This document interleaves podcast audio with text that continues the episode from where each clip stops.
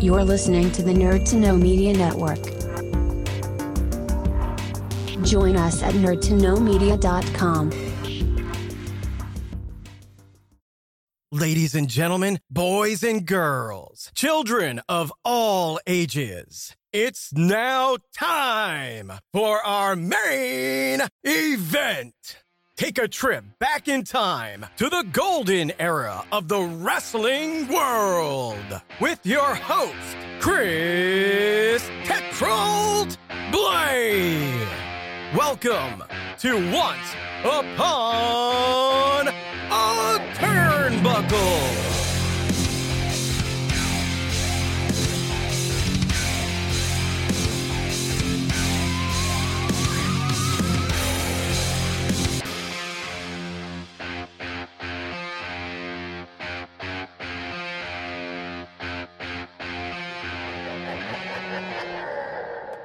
Hi, everyone. And I can finally say, after a bit of an extended rest, welcome back to a brand new episode, brand new era as it is of Once Upon a Turnbuckle. And I couldn't think of a better way to kick it off, if I'm honest. I've got a, a real kind of bucket list guest of mine who's joining me today. Um, not only uh, a New York Times best-selling author, um, not only TV producer, but any wrestling fan of my era worth their salt will know this guy from his time writing for over 20 years for the WWF WWE magazine. Keith Elliott Greenberg, welcome to the show, mate. Thanks for uh, inviting me on the show, Chris. Oh no, no, I couldn't pass up this opportunity. Really, it's um, uh, we'll we'll touch on a few things. One of the main things that I've put in the intro, obviously, your time with WWF magazine. Um, I grew up with that that was you know that the magazine was what i lived by. It was like my bible. Um, so when i saw your name flash up and the opportunity to to at least get in touch couldn't pass it up. So it's great to have you. So uh, thank you. Thank uh, you. And it's such a strange thing because like for my next book i interviewed nick aldis and he goes oh i remember like seeing your name in the magazine when i was a little kid. First it's hard to, hard to imagine Nick Aldis as a little kid. No, it's, it's also bizarre because I don't really see myself as being older than I was 25 or 30 years ago. Sure. Yeah, so yeah. to think of a generation of people who were reading my stuff, it seems like yesterday I just became a professional writer. There you go, and that's what they, they what they say about what you're um, when you're having fun or when you're doing something that you love. Yeah. It's not work, is it? So uh, it doesn't feel like work to me. No, that's cool. Because even the most stressful times are still fun times. Mm, yeah, yeah, and the product you get at the end, I'm sure, is well worth. Yeah, time, and people remember it. And you know, you're in the UK, so I don't know if you're familiar with Inside the Ropes magazine. Somewhat, yeah. I, have I've seen it around. I I don't um, I'm not much of a follower of the new stuff, so I must admit I don't buy magazines anymore. But I have seen it. The one thing that drew me to it is the fact that the, the way the front covers are done, if they still do it like it, it is very much like the old WWF magazine. it, it, it is. It is. You know, I mean, it's really in some ways like here's a recent issue. Yeah. Um, you know, uh, it's a, a tribute to the newsstand magazines of the past. Mm. But what's interesting is they were created during COVID when everyone was locked down. It was a very ambitious undertaking. Right. But I'm writing a column for them every month. And I, I actually said to uh, Dante Richardson, the editor in chief, I said, look, if somehow all my WWF magazine stuff blew up. It wasn't around anymore. And all people had to remember me by was this newer stuff. I'm okay with that. Absolutely. So, uh, you know, so it's still, you can still make your passion for the industry exciting no mm. matter how many years pass. Uh, now, that's not true of everybody. Um, you know, if you are a wrestler, unless you are a creative force backstage, mm. at some point your body will break down. Yeah. And even some of the photographers, you know, I look at these guys, the, you know, at the pay per view shows, or as WWE now calls them, mm. premium events. And, you know, I know these guys for a long time, mm. for a generation, and they're bending and twisting their bodies. And I'm sure they must feel the aches and pains in doing sure. Yeah, but no, it's good. I mean, to to say, I think writing is one of those great things. I I I'm a writer as well, not quite as you know prolific and successful as yourself. But it's it's definitely an avenue where I, I lose myself, and I don't think that will ever get old. No, um, it doesn't get old. Yeah. So uh, let's sort of touch on where this started. So, did what came first, writing or wrestling? What what were you kind of uh, into uh, first? Uh, well, wrestling came first in my life. Hmm. Writing about wrestling came after I became a professional writer. Sure. Uh, but I became a professional writer at 19. Okay. And um, it was professional wrestling was one topic that I knew more about than other people. And you know, you go back. It, it 19 was when I was 19. That was 1978. So once I gravitated toward the wrestling business, there weren't a lot of educated wrestling fans out there. Mm, you know, yeah. I grew up um, in an era when wrestling was really marketed for the unwashed masses. Mm-hmm. And, um, you know, so it was a novelty. Yeah. It's somebody who was a working journalist uh, knew so much about wrestling. Yeah. And nowadays, of course, you have people who grew up in the Attitude Era and prior to that, the Hulk Hogan era. So basically, you have two generations mm. of educated wrestling fans. And that's something that should really be credited to Vince McMahon because oh, yeah. he did change the perception of uh, this thing of ours. Mm. And, um, you know, as a result, it brought in a different type of fan and a different type of appreciation yeah. of the art. Yeah.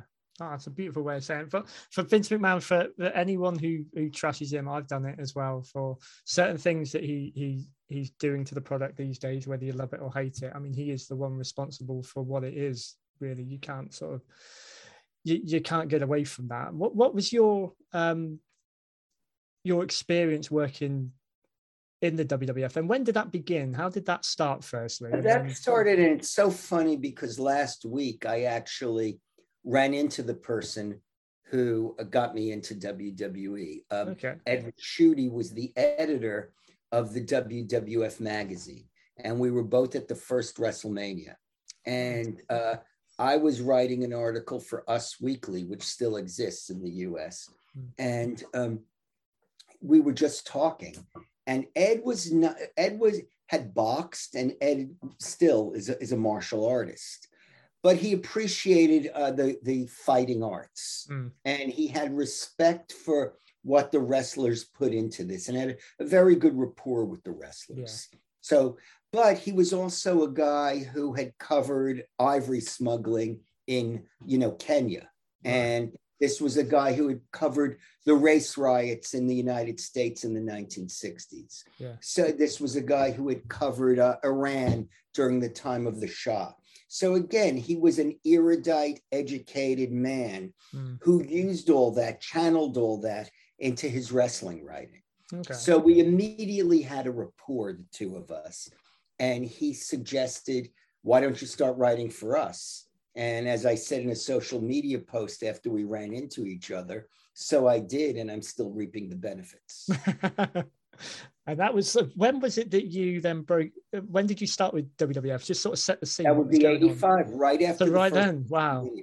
And I remember he brought me backstage to a TV taping, mm. and Vince McMahon knew who I was because I had interviewed him, uh, you know, numerous times for other publications. Yeah. And I think he even might have remembered me from when I was just a fanatical fan. Uh, you know, because at the root of everybody in this business, generally, you have a fanatical fan. yeah.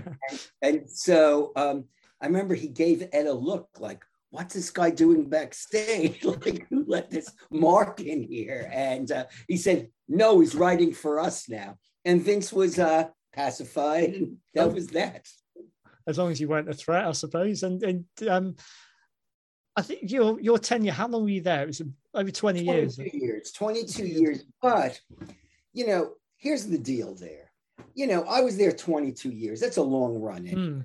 And I was never full time. I was uh, always a freelancer. Yeah. So I was on retainer for them, sure. which was great because they'd say, "Here are your three or four stories for the month," and I would mm. write those. And sometimes they'd say, look, something else came up. We need you to write this in a hurry, which I, you know, generally did. Yeah. And once in a while, they'd even throw me a little extra money because there'd be an annual report or something. That Okay. to- Yeah. Yeah. So it, it was a great gig. And in fact, there wa- was, was always extra money I was being thrown. And that's part of the reason I think I was shown the door after 22 years because a new publisher came in. And Ah, he goes, I've never seen this guy in the office once. And we paid this guy this amount of money this year. It was every year they would also give me a raise. I see. I knew the day was coming. And the Wow. guy said, Look, for the amount we're paying you now, I can hire two recent college graduates. Right. And I'm like, no, no argument there. And he said, I will continue throwing you freelance though. And they did. cool. So I never had a falling out with them. You Mm. know, I worked on two editions of the WWE Encyclopedia. You know, I through the years I've been given other projects. So uh, yes, I don't. The books I've written most recently are not WWE No. sponsored books, and I can't wait for those guys to gift me an assignment. But um, you know, I was, you know, I I cover WrestleMania for Inside the Ropes, Mhm. and I cover other events for uh, Inside the Ropes, and you know, so I, I have nothing to complain about. I think that's credit to your quality of writing, your tenure there, whatever it is, probably amalgamation of both. You have the name recognition within the industry. Certainly, you know, like I say, I haven't picked up a wrestling magazine new release probably for about 20 years. But I remember you. I remember your name because you know, like I say, it was pretty much my life for the 10 or 15 years that I did follow it as a kid. I mean, uh, you know, look, I I remember my reaction the first time I met Bill Apter. All right. And, uh, you know, Bill Apter, for those who don't know, I mean, how could anyone not know? no, no. It's a, it's a wrestling show. I think everyone's familiar. in in this world who don't, but he was, you know, both a photographer and a columnist for the family of magazines that would eventually include PWI, Pro Mhm. Wrestling Illustrated. Mm. And I can recall being a young guy and meeting Bill Apter, and he's like, "Oh, you live in Queens? I live in Queens. Let's exchange phone numbers." And I remember looking at the phone number and thinking, "I have Bill Apter's phone number. it's going to get good now." Absolutely. Was there, uh, interestingly, actually, just come to mind, was there ever any opportunities back then if you were freelance for the WWF? Could you have written for publications like PWI? And the other ones? Absolutely not. No. Absolutely not. No, no. There was there was no way could. That was the competition, and in Sure. fact, the uh, corporate line was, and it was not nearly as corporate as it is now, but it was Mm. still corporate. Was there is only one wrestling magazine, the Ah. WWF magazine. Now that doesn't mean my friendships with all those other people went away. No. They certainly did not. But they weren't even allowed to take photos at the at the, at the building. The Oh, wow. Photographers were for the weekly Japanese magazines, and that was to my benefit because uh, two of those guys, uh, Keiji Nakayama and Shun Yamaguchi, became two of my closest friends. You Hmm. know, in fact, um, you know, before COVID came in, I was planning to visit uh, Keiji in Japan, and I still hope to do that within the next few months. Oh, that'd be great, wouldn't it? Yeah. The, the Japanese, I've always been amazed by the, the, the Japanese side of wrestling. It was one that I never really got into enough back then, but it's probably out of everything that's going on nowadays, it's probably the one that I could definitely dive back into. Well, and there now there's a combination. You know, you have this uh, this new pay per view coming up, Forbidden Door, Mm. which is a dual AEW and New Japan pay per view. Yeah, yeah. that will be in Chicago. And you know, there are some great talents there, and I will give AEW credit. They've been bringing in, you know, legends like Minoru Suzuki and Mm. Ishii uh, Takamori. I hope I pronounced that right. I, I'm not in a position to correct you. So, but uh, but you know they they they've just been bringing in some and the females. Yeah. You know Haru Saki is. Uh, I'm I'm mangling the names. R- Riho. Um, it, it, it- but great women have been Yeah. brought in. Mm. Is that one one major change? If you, you obviously you're still writing about wrestling nowadays, you know the women's scene from back when you started. Oh, compared to what certainly, now. because you know I can remember um, you know, when when I was, uh, I'm, I'm just looking up the name to make sure. I, I definitely uh, mangled one of the names, so uh, I won't worry. forgive. Um, anyway, yeah, the women's scene certainly, uh, because women were considered it best when I started out garnish on the shows, Yeah. but they weren't the show. And of course, now it's standard fare. You watch WWE and the show ends uh, Monday Night Raw this week. It ended with a woman's match, uh, Mm. you know, creating intrigue towards the next uh, pay per view uh, or premium event as WWE. I won't be able to get used to that. I'm still still And, uh, next to me. and and that's standard. No one says, "Wow, history's been made." No, no. And I think back when I watched it, you'd be lucky if you got one match every three months on TV Yeah. for that. You know. Yeah, So, um, I, I've got to throw a couple of obvious ones, sort of, you know, sticking with your time with WWF. I will call it WWF because it was back then. whatever. You know, it, it um, was WWF at the time. It was. It always was to me. Um, can you remember what your first feature was that you wrote? I don't. I don't. yeah. Uh, you know, there were so many. yeah. No, I don't remember what my Okay. Probably a bit of an easy one there. Any sort of memorable ones that stick with you, sort of your favorite ones or ones that come with a particular. So it was Tomohiro Ishii. Tom, no, uh, Tomohiro Ishii. So I miss I, I mispronounced the name. Don't worry I- about it. I, I now stand to be corrected. Um, and um, you know, this is bizarre, but I've I've been asked about this over the years. When Randy Savage and Elizabeth split up, I was fairly friendly with with Randy Savage, Mm, and um, it you know there wasn't an internet then, so WWE felt the need to acknowledge this since they were a key part of storylines and had in fact gotten married in the ring. Now they'd been married for years Yeah. prior to that, but um, you know Elizabeth suddenly wasn't in the picture anymore, No. and Randy Savage uh, caught me backstage and he said, um, "I'm the one. You're the one who I want to explain this." And it was, you know, very respectful, very heartfelt mm, um, didn't go, go into details and it shouldn't have. mm. Um, but it was unfortunately, we've chosen to go our separate ways and we'll always have affection for each Yeah. other along those lines.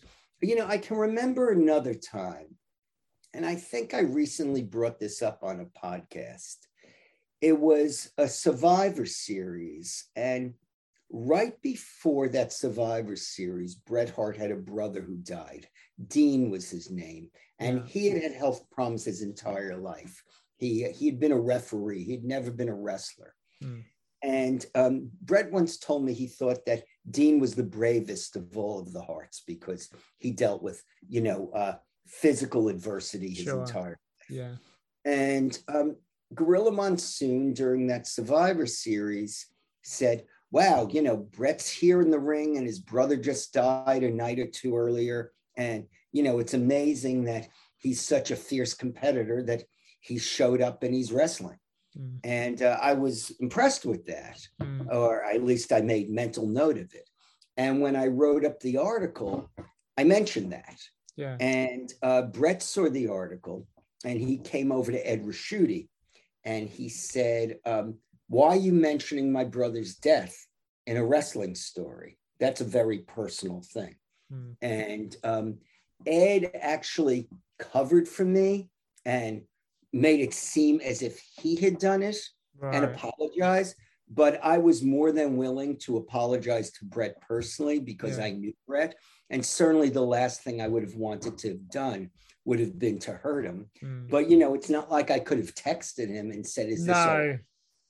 And now. also my feeling was the announcers already said Done it it, on TV. So I figured if it's on TV, it's okay to write about. Yeah, fair enough. Did you Yeah. did he give he, he gave the impression that he wasn't happy about it? So I, I thought it would have been something. He was he absolutely wasn't happy Oh, about it. okay. And um, okay. you know, and he had every right to say what he felt. Mm, And you know, um, you know, and I would have been more than happy to uh, you know, discuss it with him and express, you know, I don't like to apologize when I'm not wrong, but I certainly would have apologized for that. sure. Yeah, oh, that's fair enough. That's fair enough. Were there any? Um, obviously, you have to kind of re- remain professional, you know, while you're in a place like that. Were there any guys that you that you wrote about that you worked with that you really marked out, or you you tried hard not to mark I mean, out? Bruno. I mean, I'd met Bruno prior to uh, Bruno Sammartino, for, Yeah, yeah. who were born, you know, long after uh, I was. Uh, but Bruno Sammartino was the champ on and off from 1963 to, I believe, 1974 or so. Mm. And um, it, I, I, could be mistaken. I'm pretty He had a good run. Yeah. Wait, when did wait? Sorry, he lost the title. I'm sorry, he lost the title to superstar Billy Graham in '77. So it was 63 to 77. Now again, there was a gap in there when Pedro Morales was the champ, I Mm. believe, from 71 to 74, and then Bruno was the champ again. Mm. And again, I may have gone that date that that date I'm- wrong. I'm By the way. The, the Japanese female whose name I mangles it is I'm remember is Hikaru Shida. So I've now corrected myself. So I don't want go. I don't want anyone going online and saying this guy is so ignorant he can't pronounce Japanese names properly. But um, I had met Bruno prior to working for WWE, but uh, whenever I was near Bruno, I Mm. felt his aura, and that certainly comes from idolizing him as a kid. And Freddie Blassie, who I'd also met prior to working for them. Uh, and I ended up writing Freddie Blassie's Good. autobiog- autobiography. And Freddie Blassie was my favorite wrestler growing up because we used to get wrestling from Los Angeles in Spanish in New York. There was a network on UHF. Did you have UHF in the UK? Not that I know of. No. I, I was- might be, I might be wrong though. I only got it in like. It nine- was it, there were two dials on the television. one, and one was the major channels, and the other were these staticky channels. Yeah, UHF. It was another frequency. Yeah. And um, you know, you could you know turn the dial back and forth and try to get the image in focus. Yeah. Sometimes it worked, sometimes it didn't. I know what you mean. But um, we used to get uh, professional wrestling in Spanish from the Olympic Auditorium in Los Angeles, and Blassie was my favorite wrestler. So to eventually write his book, it was really a privilege. Hmm. And um, sometimes when I read that book now, I, st- I mean, not that I read it from cover to cover, but Mm. when I look through it, I still feel the excitement that I had when I was writing. That's those. great. Yeah. That's great. I um, I I was going to ask anyway. Actually, in, in terms of what you write, because obviously you you've written you know so much over the years. Is there a difference between when you're commissioned something, you're you're asked right about this, and when you pick something up of something that you want, that you're passionate about? Natural. That doesn't mean that um, I, uh, you know, don't feel proud of what I've been commissioned to write. For Mhm. instance, Inside the Ropes recently asked me to do a story about diversity in wrestling. Okay. And so I wrote about the treatments of and the depictions of various minorities throughout the years, uh, Mm. most prominently uh, African Americans or black black wrestlers, Mm. because I think I might have mentioned Quang, Johnny Kwango in there, and he was in the UK, Mhm. and um, a- as well as gay wrestlers. And now, um, you know, I interviewed a guy called the Dark, um, a guy. My apologies, and I have a trans child also, so I should know better than using uh, that, that term. But a, a competitor called the the Dark Sheik, who is, is trans. Hmm. Um, so I did get a variety of perspectives, but I also delved into history and offered my perspective. yeah. And so even though that was assigned to me, I took it very seriously. Hmm. And I think it's in the UK, you can get that issue on the stands now. It's Okay. the WrestleMania issue. And I was quite proud of that. I'll look for that. Awesome. Um, let's talk about your your books then. You know, stepping away from obviously you you like you touched on, you've been involved in some autobiographies with Freddie Blassie, Superstar Billy Graham, Ric Flair as well. Am I right in thinking? Flair And and the unpublished Iron Sheik. I know. uh, if, there, if there was a book out there that all of us want to have and want to be out there, it's probably that one.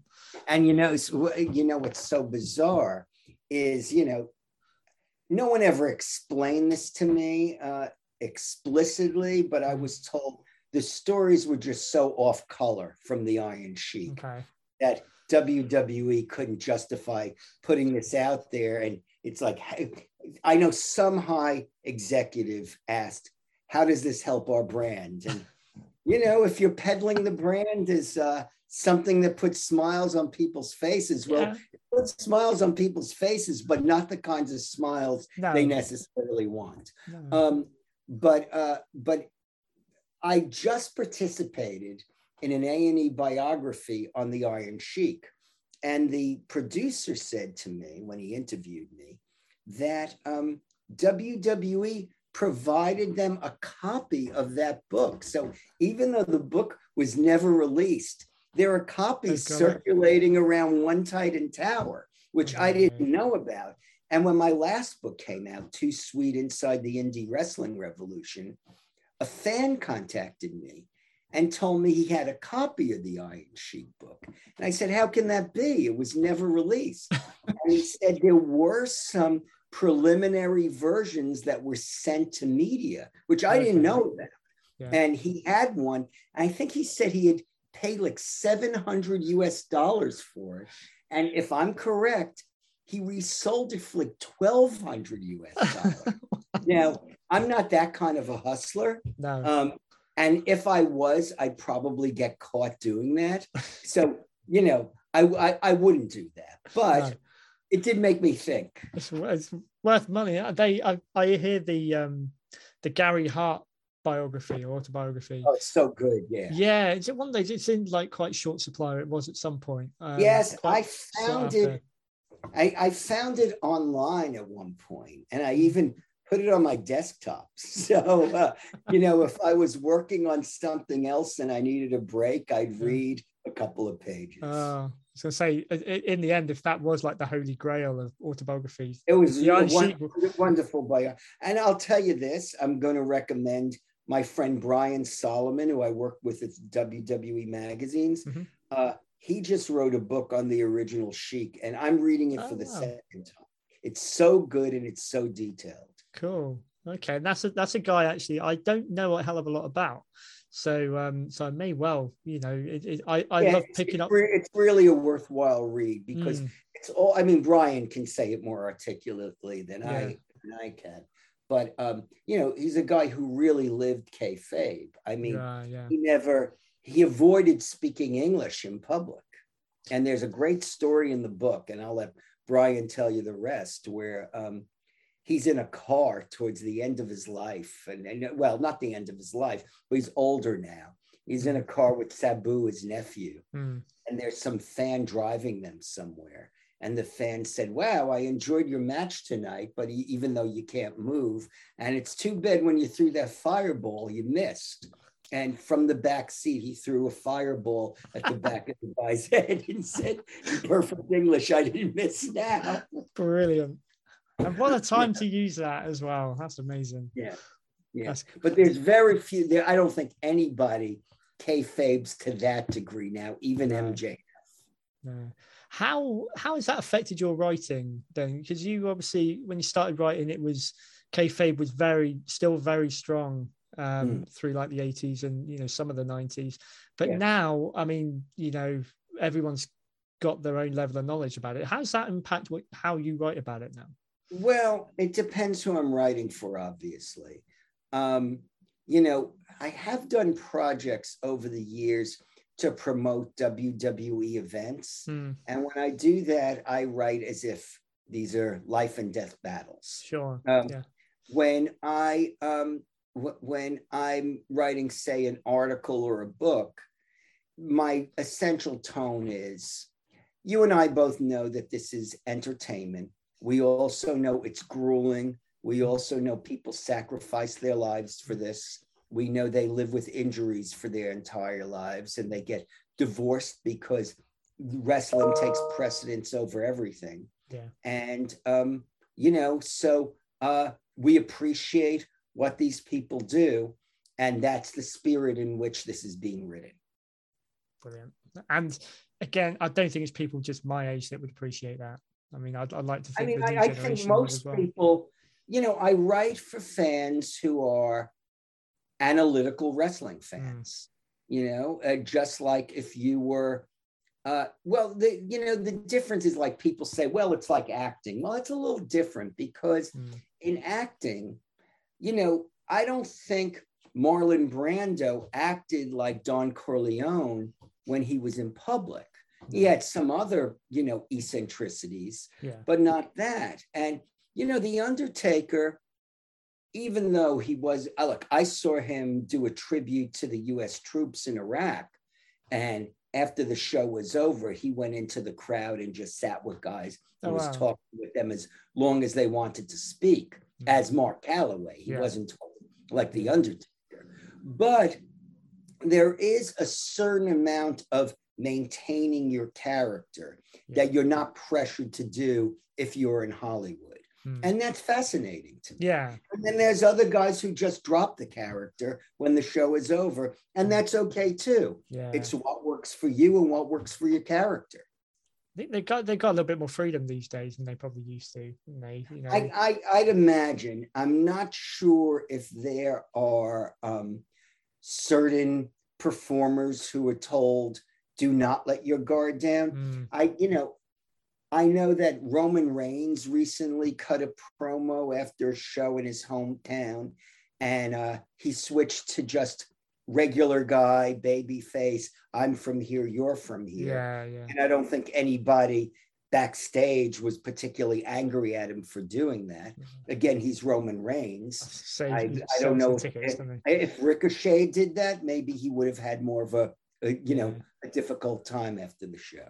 Mm, maybe, maybe, but yeah, Roman is Roman is God at the minute, isn't he? I think for a long time yet. Yeah. Listen, Keith, I know we need to probably wrap it up a little bit because I know you're a very, very busy man. I really do appreciate you coming on. Um, Thank I do just want to sort of touch on, you know, give you the floor for a couple of minutes. Um, let everyone know where they can find you if they want to find out more about um, what you're doing and also your latest book as well that, that I know you've you've Yeah. recently come out.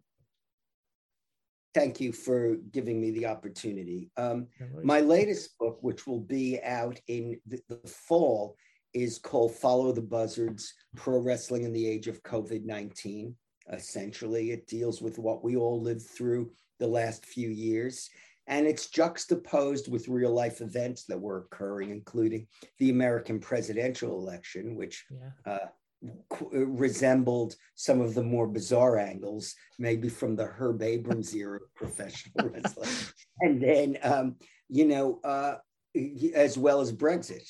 And uh, I think the review from Bill, the German magazine, was, you know, Boris Johnson, Kenny Omega, Roman Ra- Brock Lesnar, and Donald Trump all in one book. Yes, yes, yes. So, um, but it, it's essentially about how professional wrestling continued when uh, the rest of the world shut down. Oh, and- okay. In some ways, that was a service to all of us. Hmm. And once again, it's another example of the titans of the squared circle sacrificing their own health for the rest of us. And that's why when people say, is wrestling real? Well, as the, as the, the saying goes, it's real to me. yeah. Uh, so so uh, follow the buzzards inside the um, sorry follow the buzzards pro wrestling in the age of covid-19 uh, is being published by ecw press which stands for uh,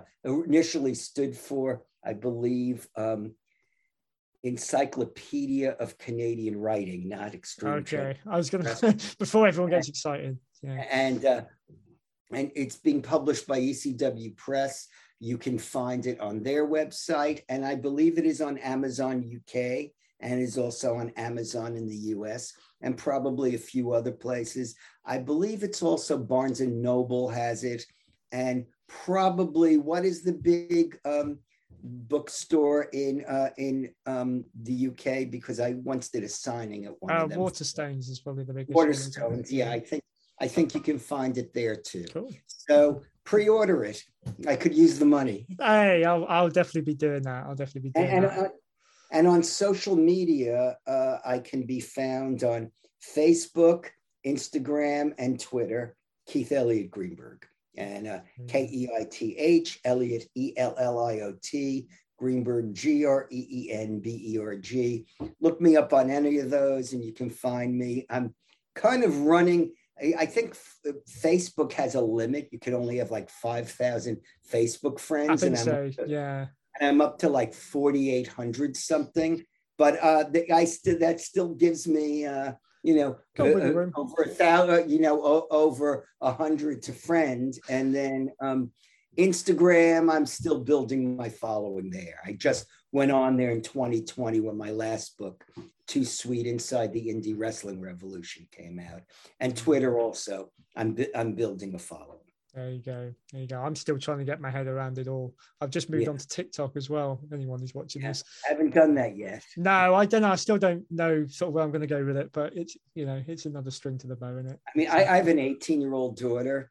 Sometimes, like I'll see she's like you know, hanging around this a particular guy. I'll go, what does he do? She goes, well, he wants to uh, be a professional Twitch uh, performer and play video games and get money oh, for. of course. Best of luck to this him. Is it. This is this is where this is where hobbies become um, careers, isn't it? And then look, but who am I to argue against that? Because would anyone have believed that I could have earned a living writing about professional wrestling? No. Probably not. Probably and look not. at us. There you go. And I got to say, thanks again. You're such an inspiration. You know, uh, um, as a, a childhood wrestling fan and a writer, it's the one thing that I would love to have been able to do. Um, because I'm fixated on one particular area, I think it really limits my ability to do it, which is why the podcast is so fantastic for kind of going down memory lane. But you know, thanks for the memories. Um, oh, I mean, a pleasure. So. And uh, you know, call me back when it's when my book comes out in the fall. I'm, Absolutely. I'm overjoyed to come back, Chris. We'll do that. Absolutely. Listen, Keith, thank you so so much. All the best with everything you've got coming up. We will speak again. Thank and, you. Uh, thank you so see much. you again soon. Good. Thanks.